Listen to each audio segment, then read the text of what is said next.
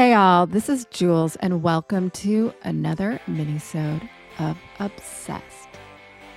Today, I'm going to call you to action. Less labor and more love. Less labor and more love. What does this mean? It means stop working, stop focusing on the things that don't matter, and start loving yourself and loving your life. Make that intentional effort. Less labor, more love. When we are caught up in our day, when we're caught up in the minutia, when we are hamsters on a whale, on a whale, on a wheel. I guess you could be a hamster on a whale, but I digress. If we're hamsters on a wheel, we don't have time to enjoy the love of this life, the love of ourselves, the love of the people around us.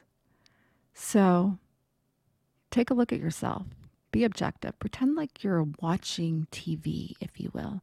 Pretend like your life is a TV show. Would you continue watching it?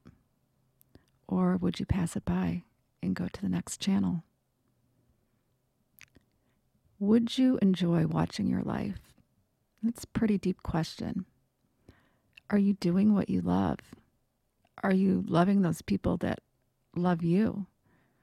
Or you on a course of just the doldrums of life?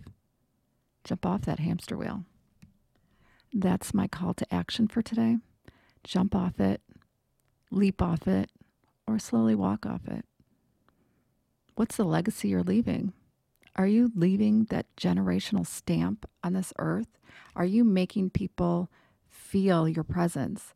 They often say, people don't remember what you say or do, they remember how you make them feel. Are you invested into the lives of others?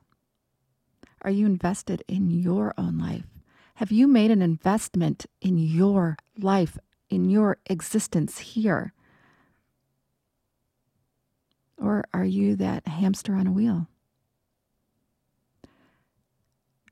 Create a life that you are excited about, one that you would watch, one that you would be envious of.